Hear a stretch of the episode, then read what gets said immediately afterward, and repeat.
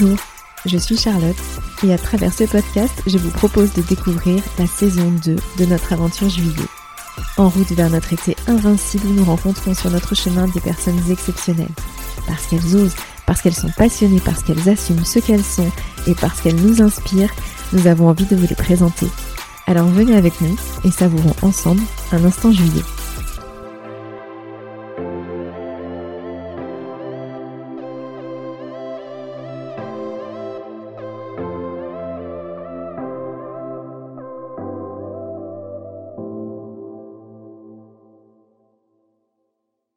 Pour ce 27e épisode, nous recevons Émeric Coudin. Émeric est un chef d'entreprise engagé. Il dirige Axe Environnement, une entreprise située à Romilly-sur-Seine, mais est également président national du Centre des jeunes dirigeants, le CJD, un réseau rassemblant plus de 5200 chefs d'entreprise. Et si nous avons choisi de l'inviter sur l'instant juillet, c'est qu'il fait partie de ces chefs d'entreprise inspirants qui ont à cœur de mettre l'économie au service de l'homme et non l'inverse. Par son engagement au CJD, et Emmerich explore des idées, tente des expérimentations, mais remet en question les manières d'agir pour bâtir des entreprises plus responsables, plus durables et plus agréables, alors finalement pour avancer différemment. Après cette pandémie, mais également les bouleversements que notre société connaît aujourd'hui, la perception du travail, on le sait, est totalement modifiée. Et les aventures entrepreneuriales deviennent des aventures de vie et se mêlent avec des sujets essentiels comme la transition écologique ou les liens sociaux, mais parfois aussi philosophiques comme la quête de sens ou le chemin pour être soi. Alors c'est un podcast fondamental pour nous aujourd'hui parce que nous allons découvrir un homme que nous ne connaissons pas encore, mais avec qui nous partageons la passion de l'autre et de la rencontre. Alors je suis impatiente de vous présenter Emric le temps d'un instant juillet. Emric, bonjour. Bonjour Charlotte. Merci beaucoup d'avoir accepté d'être notre invité sur l'instant juillet. Alors je viens d'expliquer rapidement euh, l'envie que nous avions de te rencontrer et d'échanger avec toi, mais pour être sincère, je t'ai découvert grâce à une interview que tu as accordée durant le confinement et qu'une amie que nous avons en commun m'a transmis avec un petit clin d'œil. Tu devrais l'inviter sur ton podcast, il est juillet.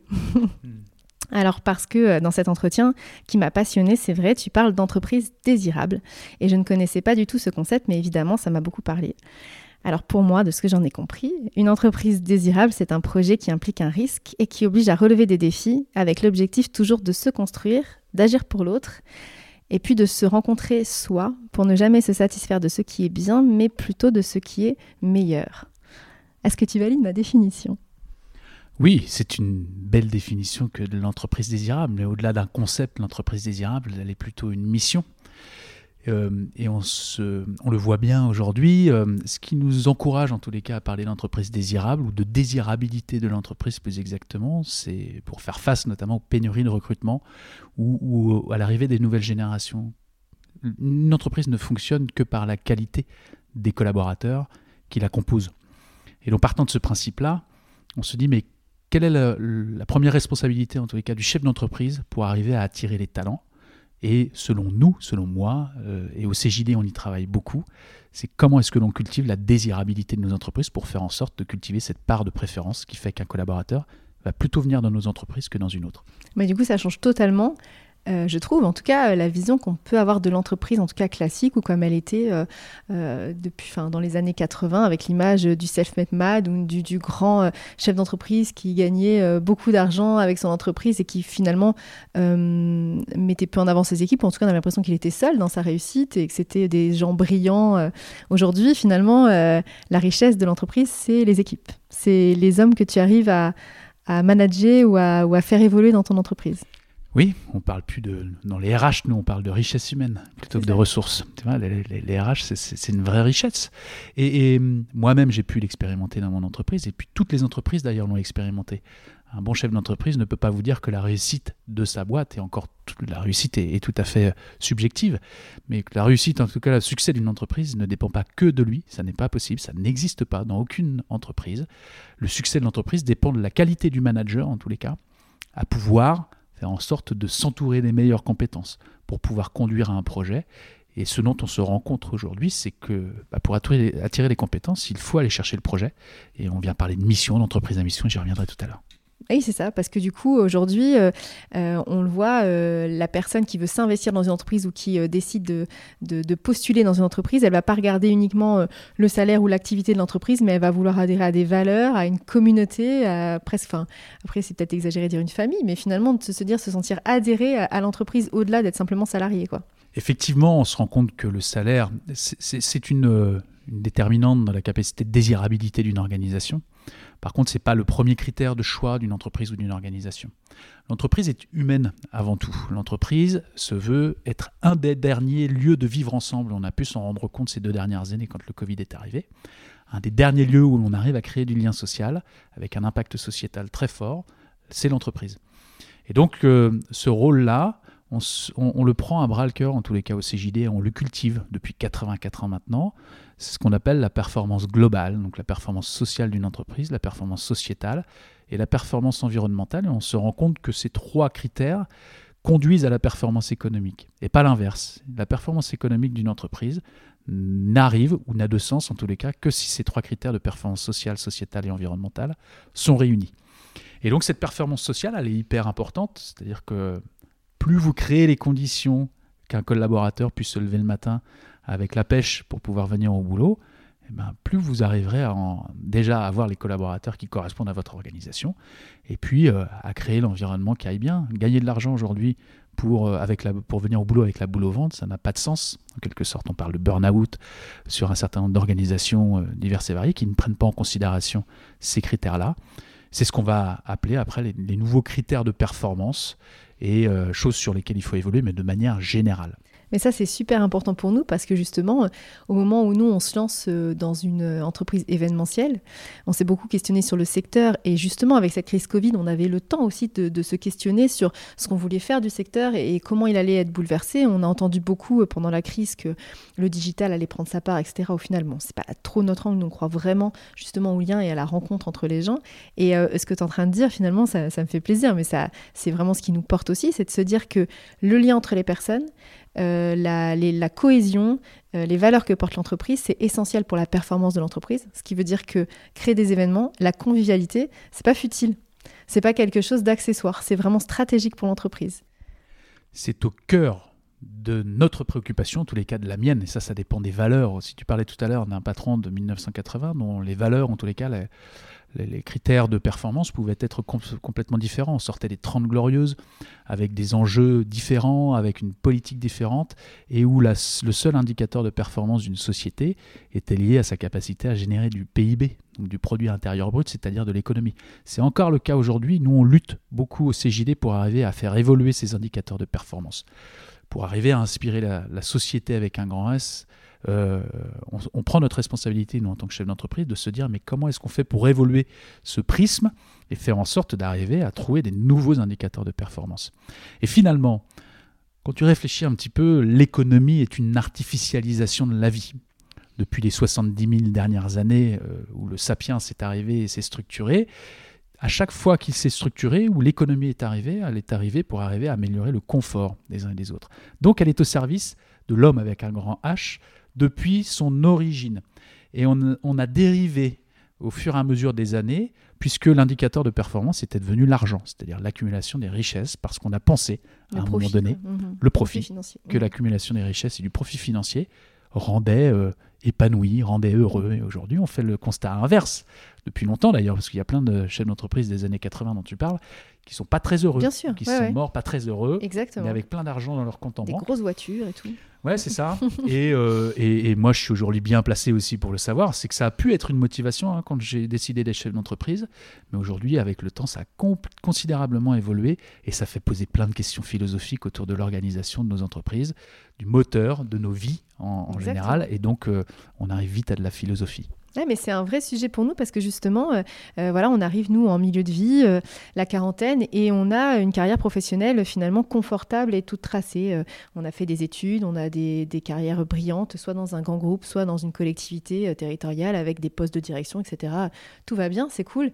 Maintenant, euh, euh, au milieu de cette vie confortable, euh, est-ce qu'on est, épanoui? Est-ce que la mission que l'on mène donne du sens à nos vies? Est-ce que c'est ce à quoi on a envie de consacrer la, suite de notre carrière? Et donc c'est là où on se dit, non, en fait, euh, on a envie de créer notre activité, de faire quelque chose qui nous porte sur nos valeurs. Et donc, euh, nous, voilà, on, est sur l'événementiel et pour euh, vraiment faire en sorte de valoriser la rencontre et, de, et d'essayer de démontrer aux entreprises que, que la rencontre et l'adhésion de leurs salariés et le convivial est, vraiment stratégique et important pour eux.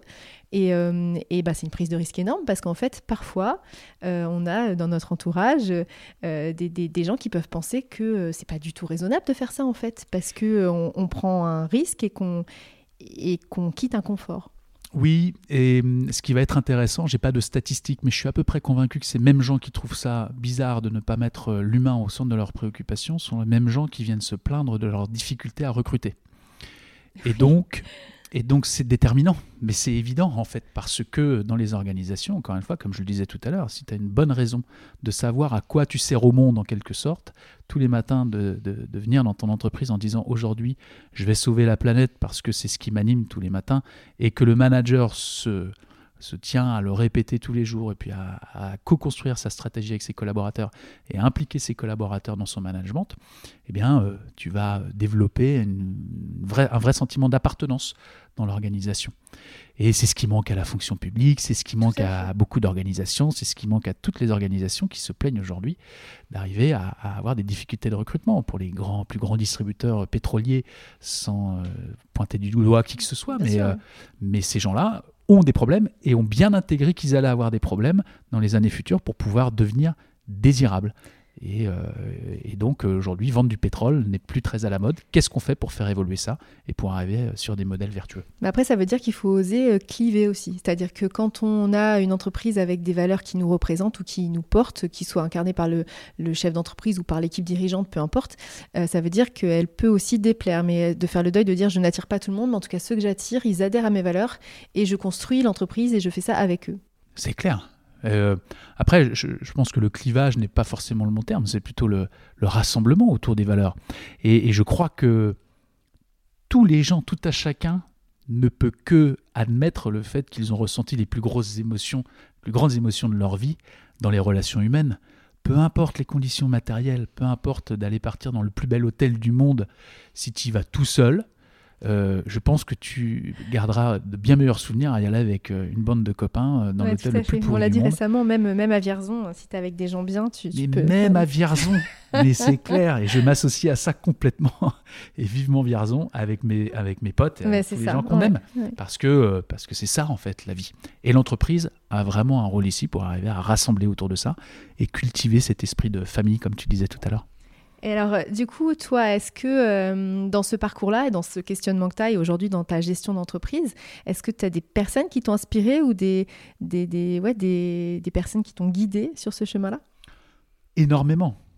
J'ai énormément de personnes qui m'ont guidé, avec lesquelles j'ai travaillé, euh, des personnes que j'ai lues. Je pense comme ça, quand tu me poses la question, à la première personne que j'ai rencontrée, quand j'étais au CJD, c'est Xavier Fontanet, qui est l'ancien patron d'Essilor, par exemple, qui t'explique combien il a mis en place justement ces valeurs avec une mondialisation, avec un, essor du développement des verres de lunettes euh, partout dans le monde, notamment en Inde, avec l'impact euh, l'impact très fort en fait du fait d'apporter des paires de lunettes à des gens qui n'ont pas les moyens d'en avoir.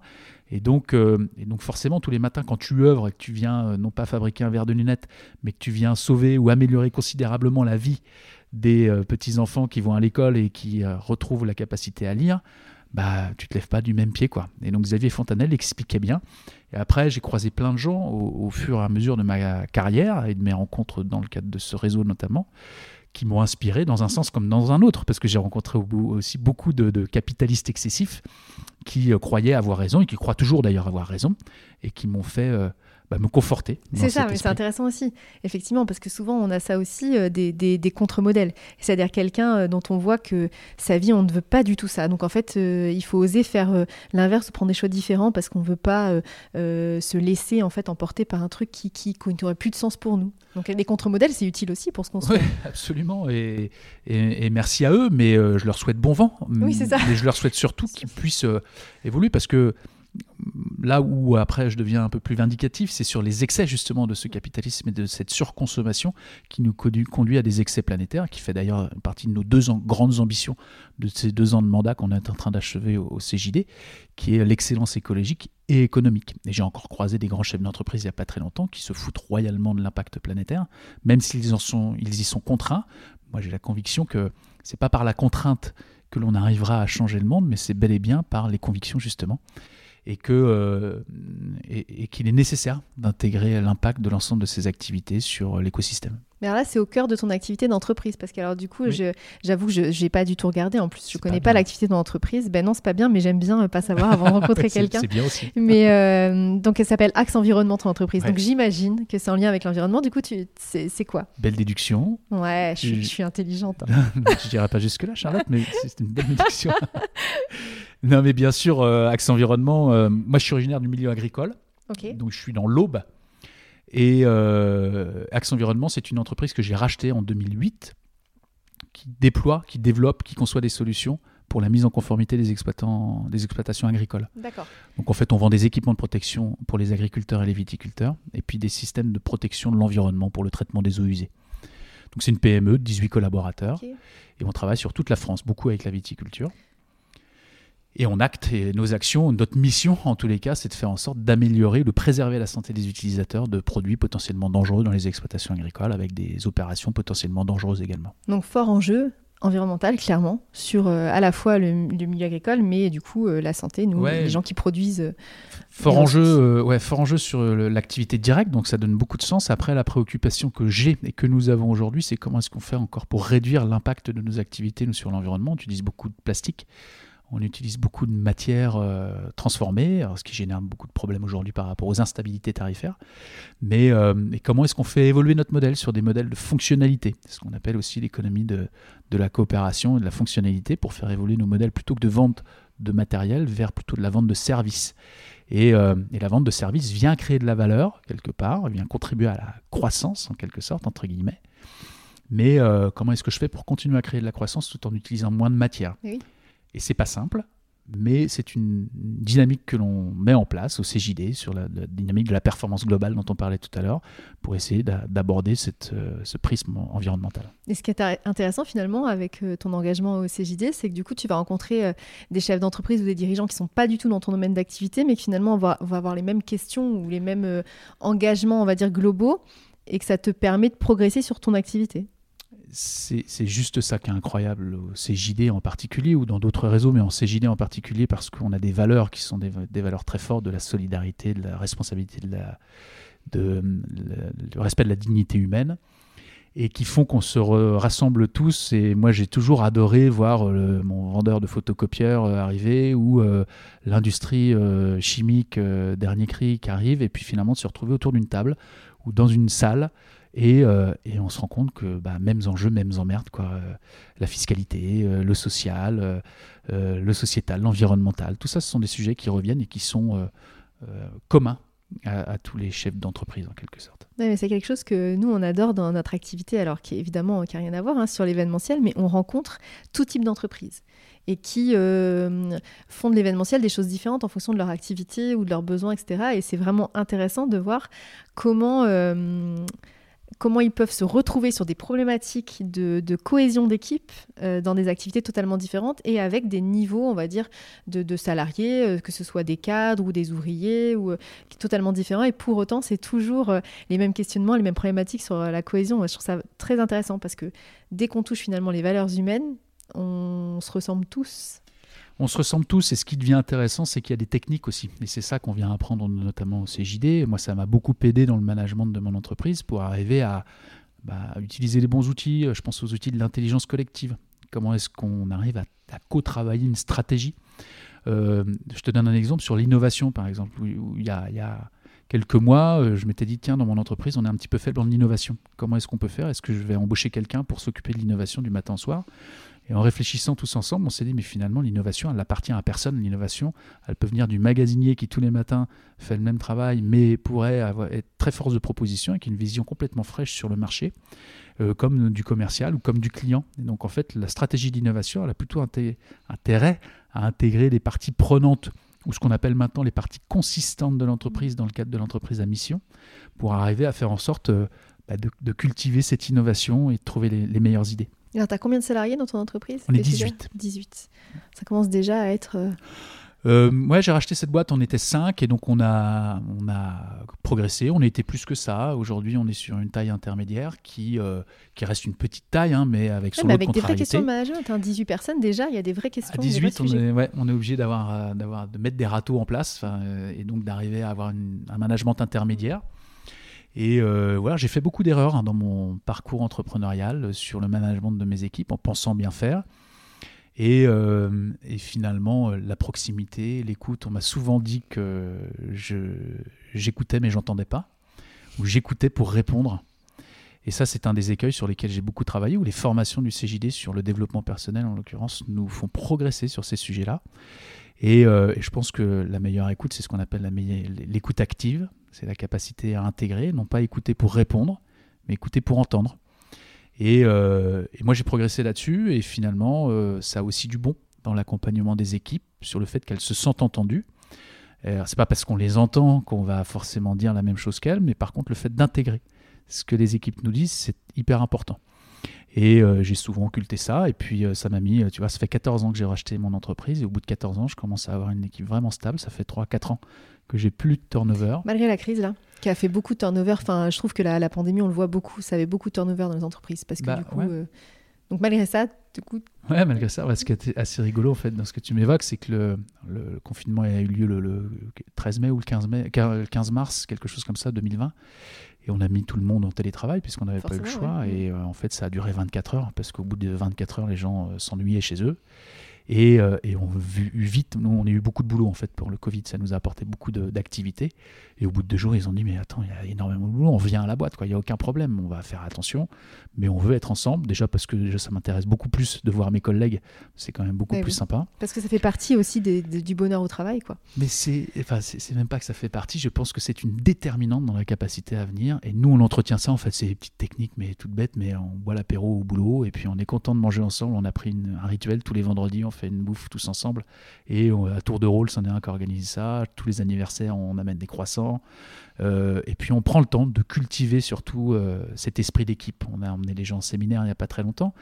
On emmené les gens en séminaire à Vierzon, ça leur fera d'excellents souvenirs, par exemple. Et bah pour ça, faut nous demander, on peut le faire. on peut Tu le peux le faire, parfait.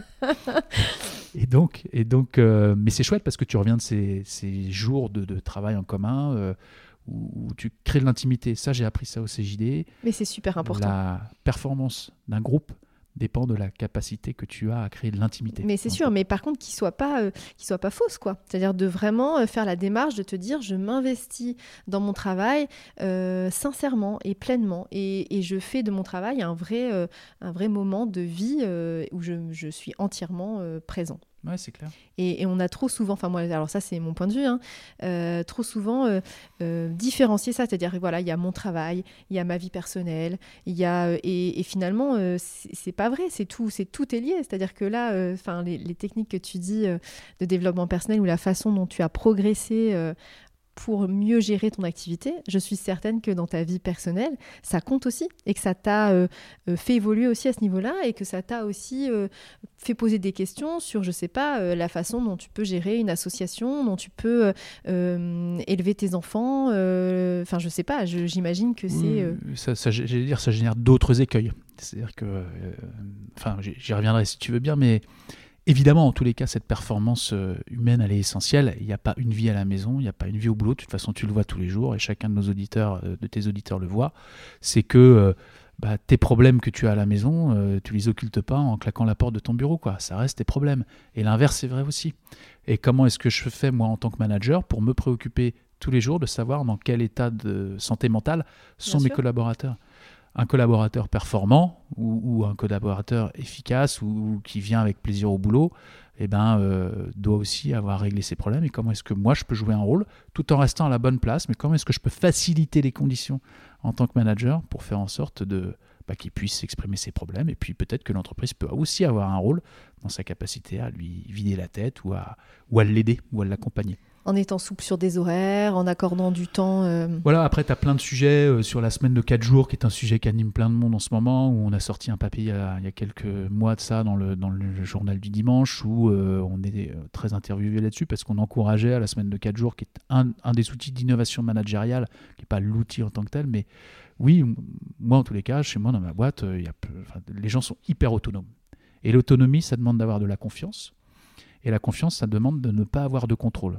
Je déteste cette phrase qui est de dire la confiance n'évite pas le contrôle. C'est pas vrai. La confiance, c'est la confiance.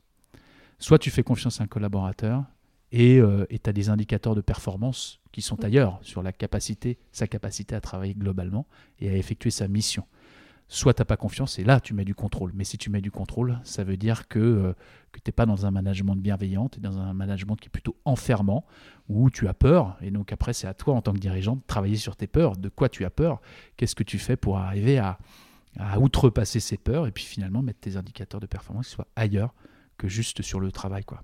Ça, c'est euh, ce qui est un peu expliqué euh, euh, dans le livre qui a fait polémique, mais, mais que nous, on a adoré lire, en tout cas, qui est le livre de Netflix, La règle, pas de règle. Je ne sais pas si tu as lu. pas lu ça, non. En fait, c'est le dirigeant de Netflix qui a sorti un ouvrage où il explique comment il, travaille la densité de talent au sein de son entreprise. Alors, quand on est Netflix, c'est sûr que c'est plus évident d'avoir une densité de talent. En tout cas, c'est plus c'est une entreprise qui est désirable, euh, qui est attractive. Euh, mais ce qui est intéressant, justement, c'est qu'il montre à quel point d'avoir arrêté le contrôle, en tout cas d'avoir simplement fait confiance euh, et à, son personnel, a augmenté la performance de son entreprise. Et même parfois, de laisser le personnel le contredire, d'autoriser à ce que finalement le manager puisse se tromper parce qu'il n'est pas à la base, il n'est pas en relation clientèle, il n'est pas, c'est pas celui qui est sur le terrain et finalement, il perçoit pas forcément le marché toujours de manière juste. Et donc d'autoriser aussi à si tous les salariés, en tout cas la majorité de son équipe, lui dit écoute, on devrait tenter ça, même si tu n'y crois pas vraiment, je pense que pour la boîte, on devrait le tenter, de se dire ok, vous êtes majoritaire, je suis, je, suis pas plus, euh, plus brillant que vous sur ces questions-là. Oui, bien sûr, c'est le droit à l'erreur, mm. en fait, ou le droit à l'expérimentation, c'est ça, même plutôt euh, tourner ça de façon positive. Et on sait qu'on n'a pas raison, on est bourré d'incertitudes. Et, on sait qu'on aura raison une fois qu'on l'aura fait, mais si on ne le fait jamais, on ne le saura pas. Et donc, euh, donc l'idée, c'est de savoir comment est-ce qu'on cultive ça et comment est-ce qu'on cultive cet esprit. J'ai des collaborateurs qui font des erreurs, mais euh, en fait, moi, j'en ai fait des tonnes avant eux, donc je ne peux pas leur reprocher d'en avoir fait. Et j'accueille ces erreurs et on déploie ensemble. Et, ma première, en tous les cas, et ce que j'encourage tout le monde à faire, c'est le premier réflexe, c'est de, toujours prendre ça sur le prisme de ma part de responsabilité. Il y a tout, on a une part de responsabilité dans tout, et quelle est ma part de responsabilité dans le fait que mon collaborateur ait fait une erreur? Est-ce que je n'ai pas suffisamment été disponible pour lui? Est-ce que j'aurais dû lui donner des instructions plus précises? Est-ce que j'aurais dû le faire à sa place? Enfin, tu vois, il y a toujours une part quelque part. Et donc, euh, une fois que tu assumes ta part, forcément, tu es dans un management qui est un peu mieux, un peu, un peu, un peu plus bienveillant, en quelque sorte, et plus vertueux. Et puis la personne à côté de toi, elle va peut-être plus oser et donc te proposer des choses qu'elle n'aurait peut-être pas. Euh, il y a beaucoup d'entreprises hein, qui, n'arrivent pas à innover ou en tout cas qui loupent un marché ou un coche sur une activité hyper concurrentielle parce que finalement euh, les salariés n'osent plus euh, dire les choses et en tout cas elle est trop lourde en termes de, de de protocole, enfin je sais pas comment dire ça, mais ouais, de processus ou alors de contrôle. Encore une fois, mm. tu vois, tu, parles de mm. contrôle ici. Et donc, faut savoir lâcher prise. Par contre, c'est un travail difficile, c'est facile à bah, dire, tu vois, comme ça. Hein. Exactement. Puis alors, moi, je dis ça, j'ai pas de salarié. Hein, euh. Ouais. et, moi, pareil, ça m'a mis beaucoup de temps à faire ça et j'étais dans le contrôle souvent. Et il s'avère que ma position aujourd'hui au centre des jeunes dirigeants en tant que président national me prend deux à trois jours par semaine et m'oblige à sortir de mon entreprise et à ne pas être présent. Et, et le fait d'avoir été obligé de faire ça m'a permis de ritualiser des choses et de gagner beaucoup en efficience et se rendre compte que c'est pas parce que tu arrives euh, tôt le matin au travail et que tu pars tard que tu vas être plus efficient qu'un autre. Et donc, euh, et donc ça force à se remettre en question et de donner l'impulsion. Et forcément, tu lâches prise à un moment donné, de toute façon, tu es, contraint de le faire. Et j'ai pourtant eu plein d'exemples avant, mais euh, sans y avoir été confronté, tu vois, je l'avais pas mis en place parce que j'avais toujours eu l'impression que c'était bien de venir au boulot, c'était exemplaire, etc. Mais en fait, l'exemplarité, elle n'est pas là. L'exemplarité, elle est juste d'être là quand il faut et puis, euh, et puis de faire en sorte de regarder à la fin, d'avoir quelques indicateurs de performance. Puis de savoir que tu es derrière, peut-être un soutien, c'est-à-dire que les salariés sachent que même si euh, tu n'es pas là à 8 heures le matin, mais s'il y a quelque chose, tu es là. Es là et eh oui, mais parce que moi aussi j'ai des enfants et ça décomplexe mmh. aussi. Ce métier qu'on a tendance à sacraliser qui est chef d'entreprise, bah, avant d'être chef d'entreprise, je suis père de famille et, euh, j'ai aussi une organisation personnelle, j'ai aussi des loisirs et j'ai aussi le droit à, à vouloir faire tout ça. Et donc l'exemplarité, elle est plutôt dans le fait d'arriver à prendre du temps pour soi parce qu'on ne peut pas mettre une économie au service des femmes et des hommes et ne pas se l'appliquer à soi-même. Et donc, euh, donc il y a une notion d'exemplarité. Et même si c'est pas facile à faire, je pense qu'il faut vraiment garder ça en ligne de mire. Dans ce podcast, on a une question qu'on aime bien poser parce que c'est un peu euh, l'histoire de notre aventure aussi, nous, entrepreneuriale. C'est-à-dire que euh, on a construit euh, cette entreprise, cette marque, notre projet avec différentes étapes, différents chemins aussi pour un objectif final qui est évidemment de vivre pleinement de, cette entreprise pour nous. Et donc, on, on aime bien poser à nos invités la question de Et toi, comment vois-tu ton demain? Donc là, on, a évoqué ça tout à l'heure. Euh, tu viens de passer deux ans euh, de mandat président du CJD. Tu as ton entreprise à gérer. Euh, ton mandat, il va s'arrêter là. Donc c'est quoi, du coup, tes projets pour demain? C'est une excellente question. et j'ai les réponses. Waouh Et ça, c'est cool parce que c'est pas évident. tu veux que je te le dise? Bah, bah oui. Ah, je vais te le dire. C'est un scoop ou pas? Est-ce qu'on a l'exclusivité mondiale? J'en sais rien. Mais oui, bah, en tous les cas, c'est assez surprenant. Mais en fait, euh, effectivement, ce, job est, enfin, ce job, c'est pas un job, mais cet, engagement en tous les cas est très prenant, et très chronophage, et, peut faire prendre peur. Et euh, genre, je le regardais pas trop jusqu'à maintenant parce que c'est aussi intellectuellement très enrichissant. je me dis, mais comment est-ce que je vais pouvoir bien euh, continuer à m'investir dans quelque chose qui puisse me nourrir au quotidien?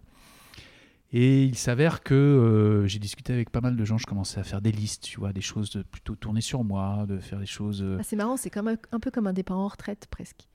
Bah, tu, tu, te poses la question de ce que tu fais après. Peut-être. Mais non, mais... oui, oui. En tous les cas, ça se prépare. mais j'ai pas voulu le préparer, moi, trop. Et puis, euh, parce que parce que c'est des mandats courts. Et puis, donc, tu essaies d'aller jusqu'au bout et, euh, et le préparer. Ça, ça, ça raccourcit déjà, pas en fait, le truc, mais tu te dis, bon, bah voilà, c'est déjà, vers, la déjà fin, vers la fin.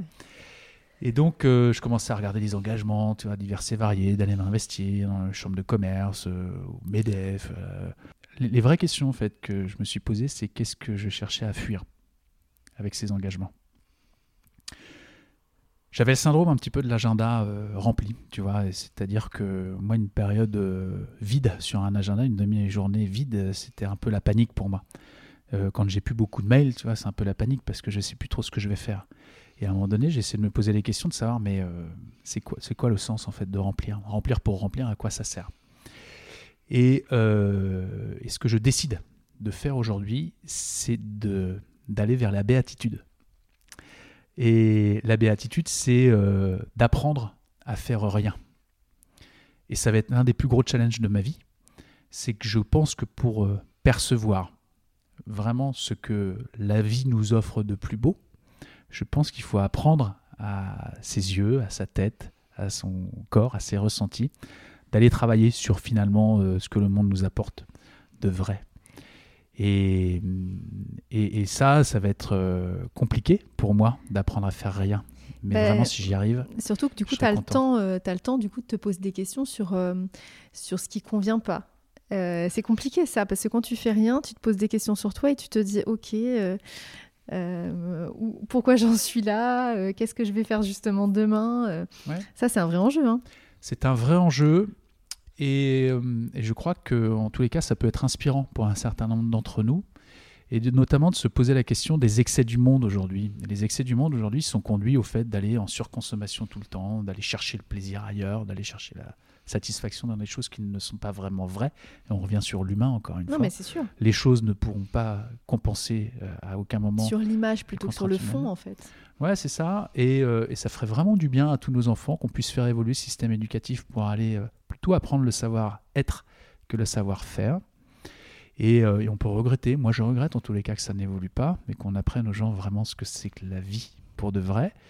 Et donc, euh, donc voilà, mais euh, tout est fait pour nous détourner de ça au quotidien.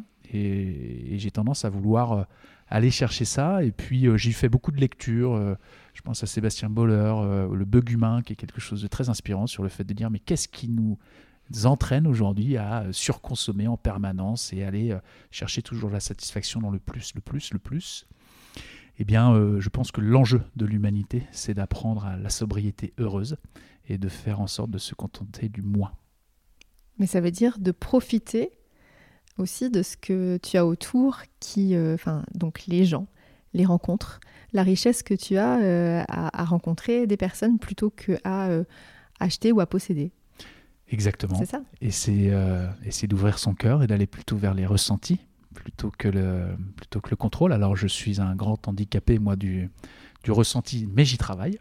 Et c'est du. Oui, c'est quelque chose. Alors là, je vais faire. Euh, euh, la fille, mais c'est quelque chose de plutôt masculin, ça. C'est aussi quelque chose d'éducation. On a souvent élevé alors c'est caricatural, hein, mais je trouve que ça se voit encore aujourd'hui.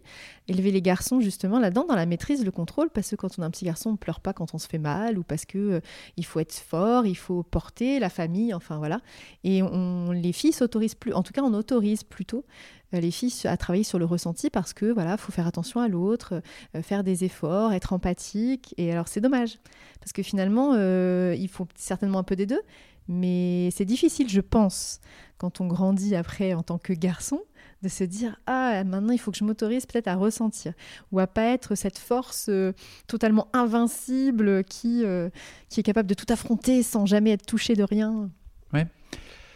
Et hum, on pourrait en parler des heures encore, ça pourrait faire l'objet d'un autre podcast, à mon avis, tellement c'est passionnant, sans doute, mais qui, euh, qui met en évidence effectivement ce que tu dis, voilà, peut-être l'image du genre et l'image du garçon qui est travaillé à l'école. Mais euh, moi, je me rends compte aussi que de manière professionnelle, ça génère des choses positives hein, euh, sur la carrière, mais ça ah, génère aussi un certain nombre de traumas qui, euh, qui sont importants, à mon avis, de conscientiser à un moment donné et puis de, de trouver des solutions qui permettent d'évoluer au milieu de tout ça et d'aller chercher ses émotions. Et donc, voilà, moi, je suis programmé pour aller chercher un bon de commande et pour être plutôt focalisé sur la destination que sur le voyage. Tout l'enjeu, c'est de redonner de l'importance au voyage plus qu'à la destination. Au chemin. Exactement, au chemin. Bah, merci Emric. Merci Charlotte. On se retrouve très vite pour un nouvel instant juillet. En attendant, n'oubliez pas de rire et de crier, de chanter et de danser. N'oubliez pas d'oser. Réalisez vos envies et saisissez vos rêves. Vivez l'instant et osez la liberté. Soyez juillet.